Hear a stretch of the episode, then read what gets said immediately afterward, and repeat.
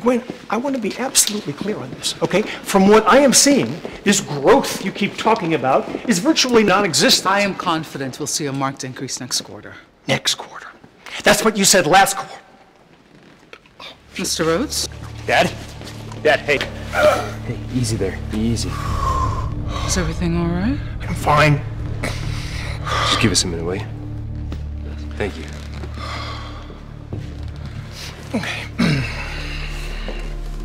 your pulse is racing, and you can't catch your breath. Incompetence makes my blood boil, what can I say?